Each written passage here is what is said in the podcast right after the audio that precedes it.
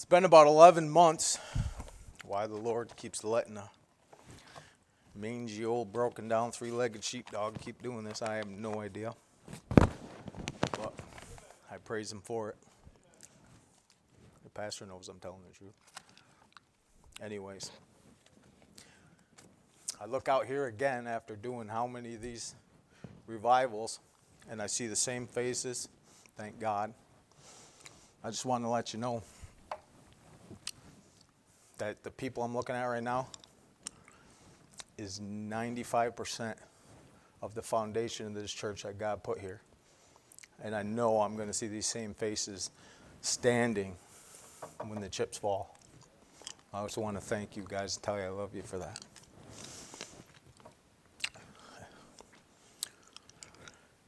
About two, two and a half years ago, there was a, a former member here who had started a Bible study in the city of Oswego. And he started in the East Side Park in Oswego. And I told him I would come. Larry, Patty, their kids, we told them we would come and, and support them. And uh, I missed the first week. I didn't get to be there the first week, but second week, um, I was able to make it. And he said he had a few there. He had put up posters in, in uh, around town, and he had a few there. He said, and there was this one lady, one young lady, that was there, and she had come back the second week. She had a very eccentric name, Lisette or Lisette, something like that. Anyway, it was it was an eccentric name, and she was there the second week. And I'd asked this person, "Is she saved?" And he said, uh, "I'm easing into that." In my mind, I'm thinking, why are we putting the cart before the horse? Okay? I understand the premise of the Bible study get people to come out. It was a great idea. But what if she didn't have the third week? So after the Bible study, I got to, to talk to her. And about after 45 minutes, she was praying with his wife to receive Christ as her Savior. Now, she said she couldn't be there the next week. Here I am, cloud nine. It's great. I'm feeling great. I'm praising God. And I can't wait for the next week. And she said she'd be out of town. So I'm like, okay. So we show up next week and nobody'd come. So there we are. And we had a little Bible study and a little discussion ourselves. And just as we're packing up, we're getting ready to leave, I see these three teenagers come over and sit on the bench right next to us. So I kind of gave Larry a look and I said, Easy pickings again. This is going to be great. So I pop out some tracks and I walk up to them and I give each one a track and I introduce myself. And just like clockwork, they lit me up like a Christmas tree. They started laughing and mocking me. Every liberal talking point about evolution, they knew. So I knew they had got it from some sort of indoctrination, whether it was at home or at school. But they knew it all. Now, I, I probably overstayed my welcome there. But the reason why I did it is because the young lady with them, I could see she was reading the track. And she stopped me and she said, You'll never convert me. And I said, Sweetie, why do you say that? And she said, Because I'm hanging out with these guys. She knew. But what I didn't know was there was a fourth on a bike sitting nearby who had called their father and told them there was a guy down there talking about weird stuff. So it wasn't probably 10 minutes into the conversation, I see this guy beelining right across from the street, right for me. And he comes around and he gets right here. I can feel his breath. So I did what any man would do I ignored him. And I continued to talk to him for 30 more seconds. Why? Because I wanted to see if he was a pit bull or a chihuahua. You got to feel him out. He said nothing. He listened to me. And then I said, Can I help you, sir? He started mocking me. And I told him what I was doing, and he goes, Yeah, I know what those are. Those are the same ones from 1970. And he asked me, Why are you here stalking children? And immediately the flesh started kicking in, and I'm like, Are you crazy? We're in an open park, and this, that, and the other thing. And I heard the Lord say, You're here to be a witness and a testimony unto me. And I said, Okay. He says, I'm a member of a church. I, I attend church every week. And what you're saying is weirding out my son. I said, Sir, if you're a member of a church and you attend every week, what I'm saying should not be weird to your son.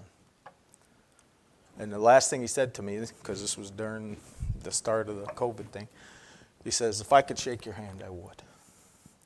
And we left it at that. So the, the point of that story is the gospel did it do its job both times it was given? It won the first time. Did it win the second time? I would say it did. So tonight I want to talk about a little bit about the triumph of the gospel. The triumph of the gospel. I got my brand new spectacles here. I don't know what time what time did I start? I'm not a clock watcher. 716. All right, with 5 minutes left, chuck that at me so I know I got 5 minutes. 716. I'm behind already. It's just Larry, but it's okay. 1 Corinthians 2, please. 1 Corinthians 2.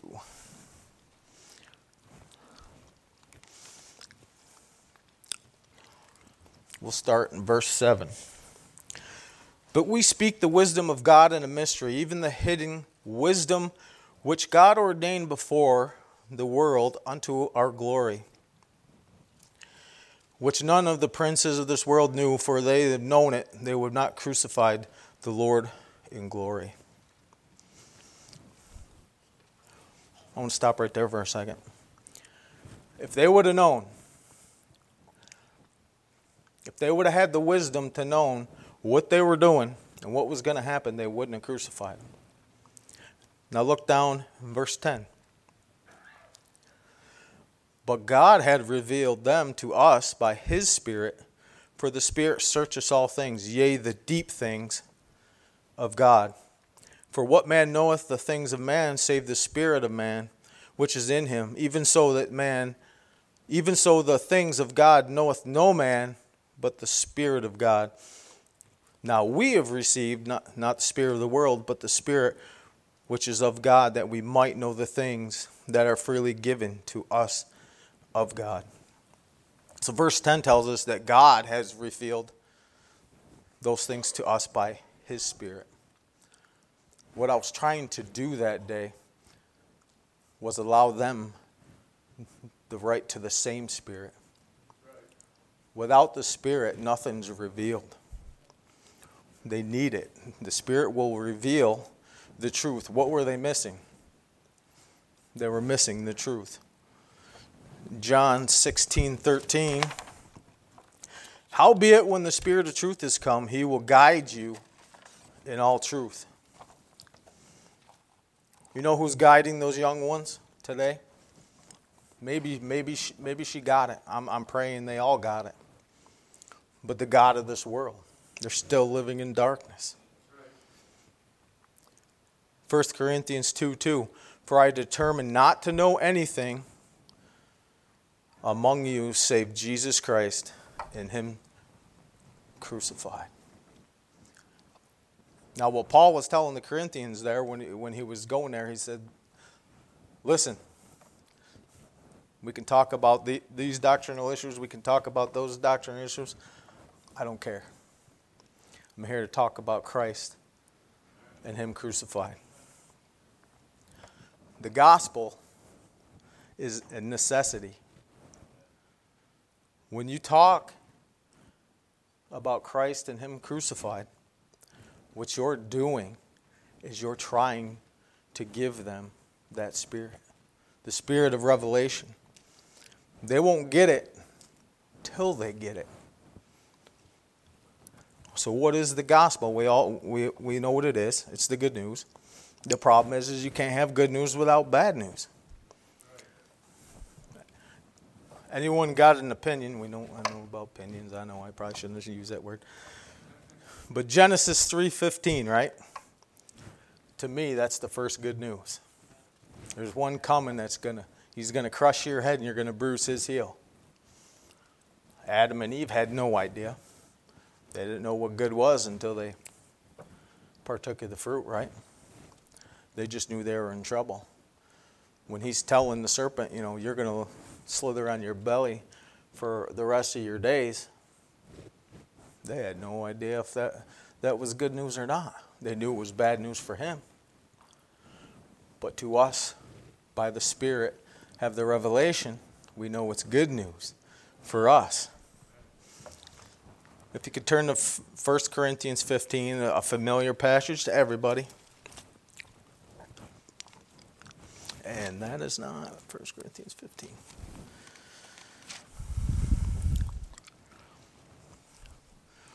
Verse 3 For I delivered unto you first of all that which I received, how Christ died for our sins according to the Scriptures, that he was buried, and that he rose again the first day according to the Scriptures. Verse 3.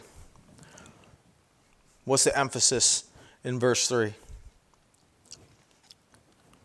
Here's Paul coming to the Corinthians, and he's talking about the coming of the Lord and the resurrection. And he says, First of all, Christ died for your sins. That was the very first thing. He didn't put the cart before the horse. He explained what it was. He gave evidence. He says, the hope, Christ, and resurrection. He was telling them of a world beyond death. The ultimate tef- testimony of God's love is the gospel. It's the very epitome of God's love. Does, God, can, does love stand alone? I used to think it did. Love can defend itself. But does love have a foundation? Can anything bring love down? The very reason why we're all here. The very reason why America's here.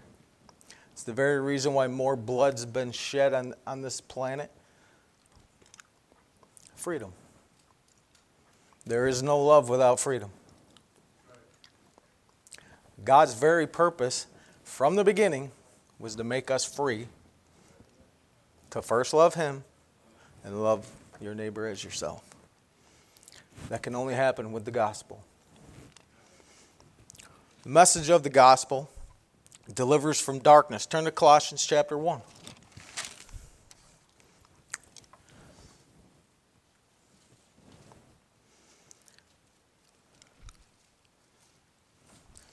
Verse 12.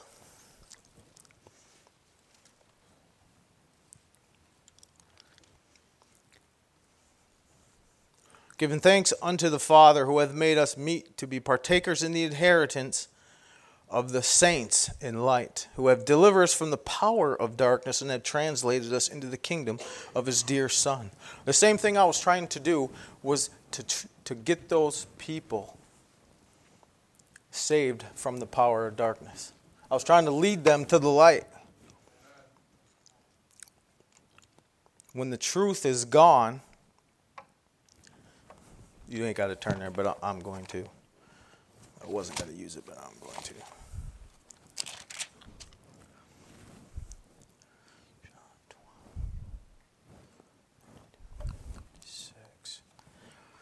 And if I be lifted up, there's the gospel, from the earth, will draw all men unto me. Then he said, signifying what death he should die, that the people answered him, We have heard out of the law that Christ abideth forever. And how sayest thou the Son of Man must be lifted up? Who is this Son from man? Then Jesus said unto them, Yet a little while is the light with you. Walk while ye have light, let, lest darkness come upon you. He that walketh in darkness knoweth not whither he goeth. While ye have the light, believe in the light, that ye may the children of light. These things spake Jesus and departed, and hid from them a while. There he was. He put the gospel first. If I be lifted up, then you'll have the light. If you have the light, walk in the light, lest darkness come upon you. That's Christianity to a T today. It has gone in so many different directions because it's stumbling around in darkness. And a lot of them because they never had the light to begin with. One, when Pastor, a couple weeks ago, when Pastor Kenny was talking about the Asbury revival, he was talking about what was going on there, and I had to look more into it. And when I saw these, these couple churches went down there and did some investigating, some of them had cameras. I found out what they were doing is taking them inside, pumping them full of music, building up their emotions, breaking them down at the altar, and then they had a, a group outside the front side of the campus. They were taking, oh, I can't remember the Second Corinthians. Um, have you received the Spirit since you believed? Taking that completely out of context, having them raise their hands, laying their hands on them, blah, blah, blah, later, giving them a spirit baptism.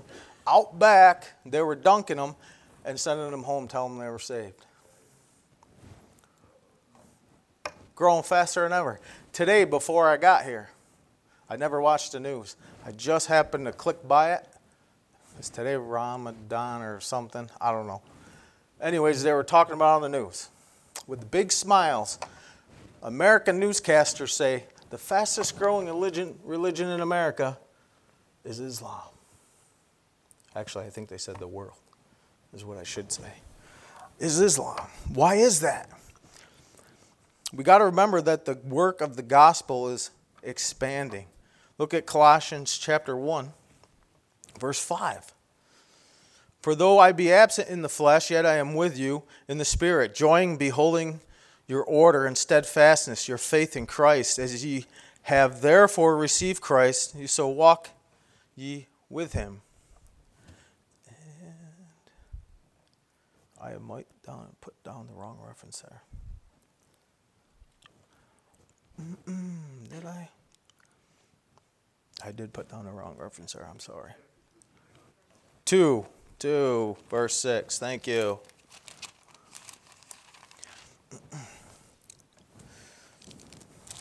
Spectacles, come on. Sorry about that. 5, come on, chapter 1. For we hope is laid up with you in heaven, whereof ye have heard of before the word of the truth of the gospel, which is come to you as in all the world, and bringeth forth fruit as it doth in you since the day ye heard of it and knew the grace of God in truth. I, I thank God that this, this church is a missions given church. I always wondered where missionaries came from, how they got there, how they could afford to stay. I had no 30 years in Catholicism. I had no idea. I had no clue.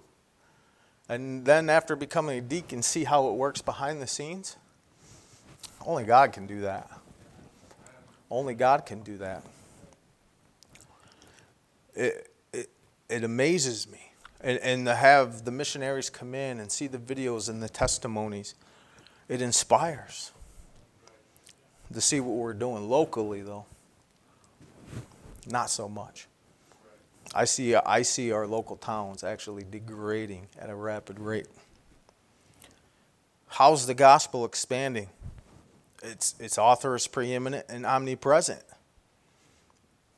If, if you look at Colossians 1, verse 15, for who is the image of the invisible God, the firstborn of every creature? For by him we all we all things created, there in heaven and there in earth, visible and invisible, whether they be thrones or dominions or principalities or powers, these things were created for him and by him. For he is before all things, and by him all things consist. Again, we, we think that America is number one on God's list. Pastor reminds us all the time it's Israel. And it's because of the missionaries, they remind me of the work that God's doing over there. Building radio stations, building churches, planting them, bringing up pastors. I think the gospel means more over, the, over in some of them countries now than it does here.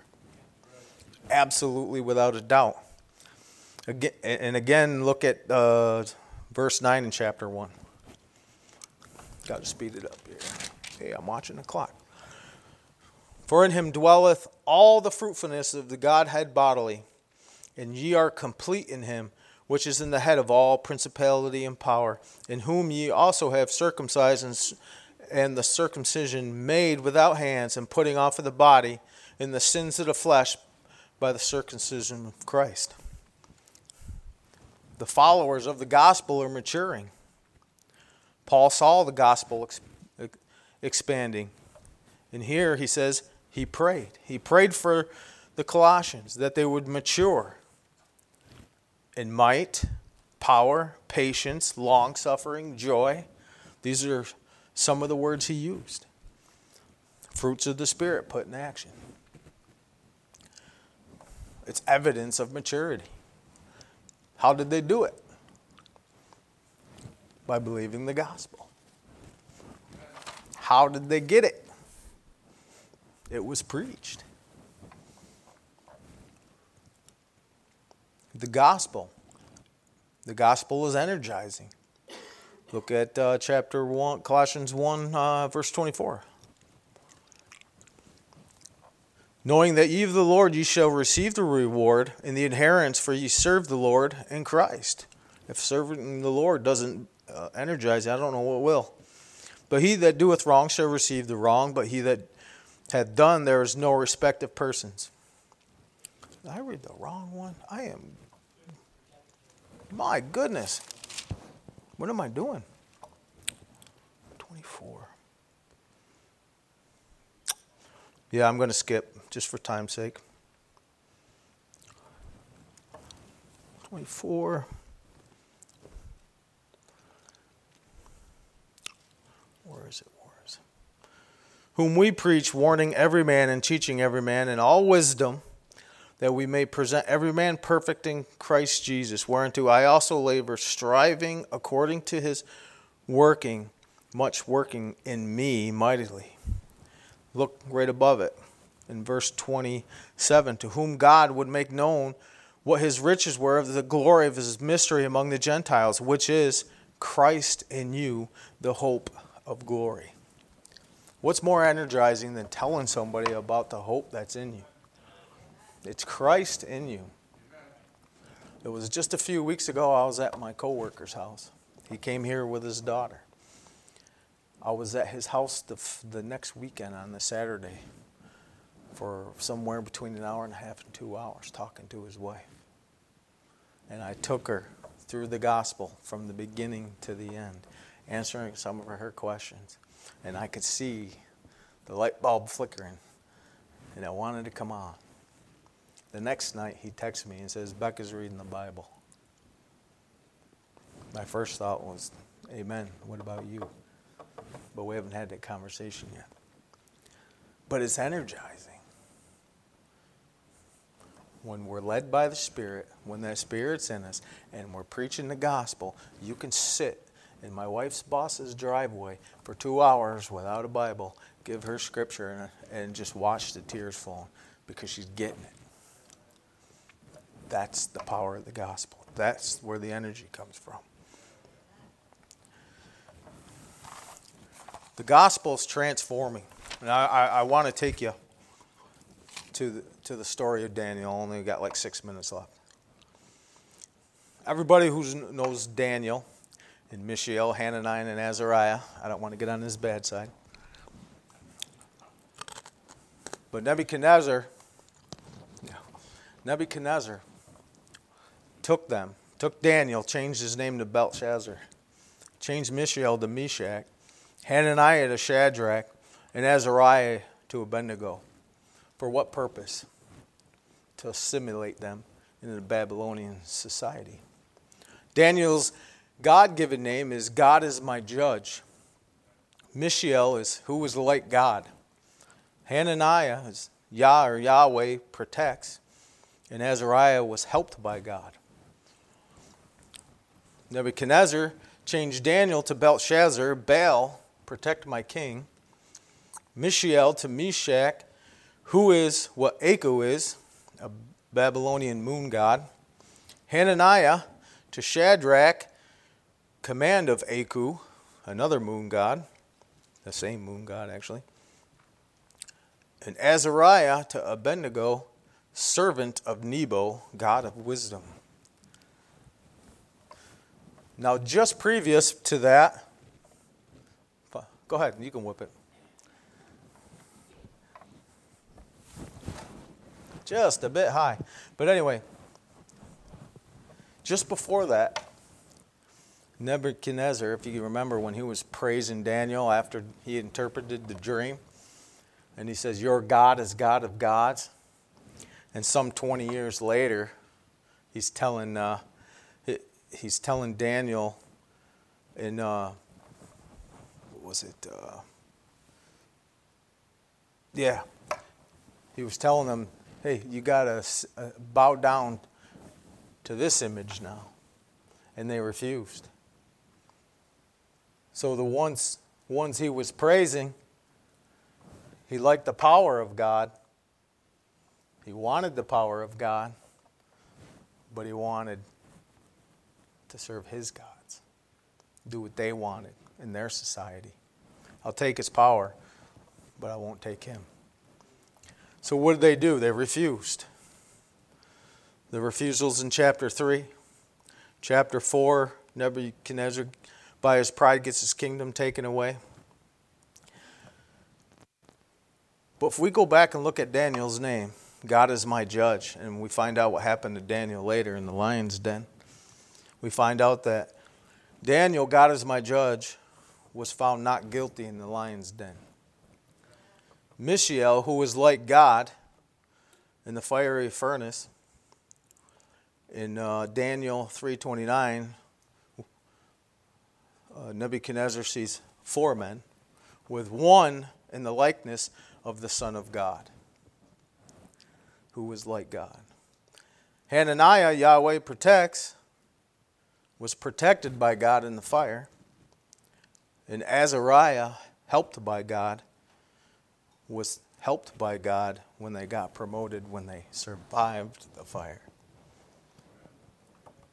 You can try to take us out of God, but you can't take God out of us. It's not going to happen. That's the power of the gospel. The gospel is the epitome of God's love. It's the foundation of God's love. We went over this with the freedom. The very thing everybody's fighting for. People get rowdy the most when they think they're going to lose their freedom, except that we want our freedom to consume it on our own lust. Luke 2:49 What must we do? Jesus says I must be about my father's business. In John 17:4 he says I have finished the work you gave me. He didn't say he finished all the work the work you gave me. If you turn to Colossians chapter 4, and I'm going to be in the right chapter, right verse, and we'll think about it.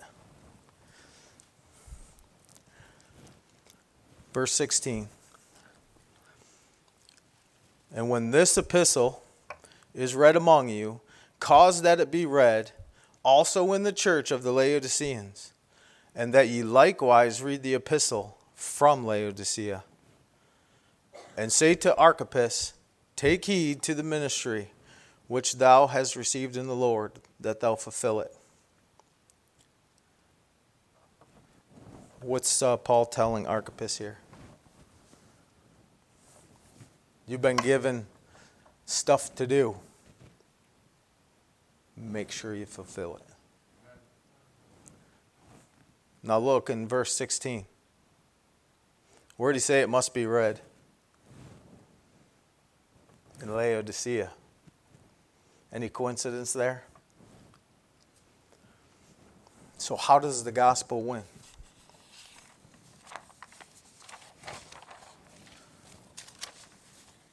The gospel wins simply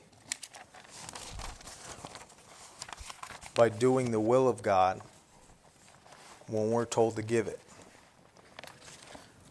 We weren't told to argue anybody into heaven. We were told to give it. And the last thing, if we're going to have victory this year, if we're going to see souls saved, if we're going to see people transformed from darkness, if we're going to see followers of the gospel, we can't put the cart before the horse. The gospel has to come first. If you're in this church and you're looking for ministry, if you're in ministry, if you're serving at a high capacity, even, but you're not preaching the gospel, you're not in the will of God. And the cart is before the horse. The gospel's going to win, not us. Pastor.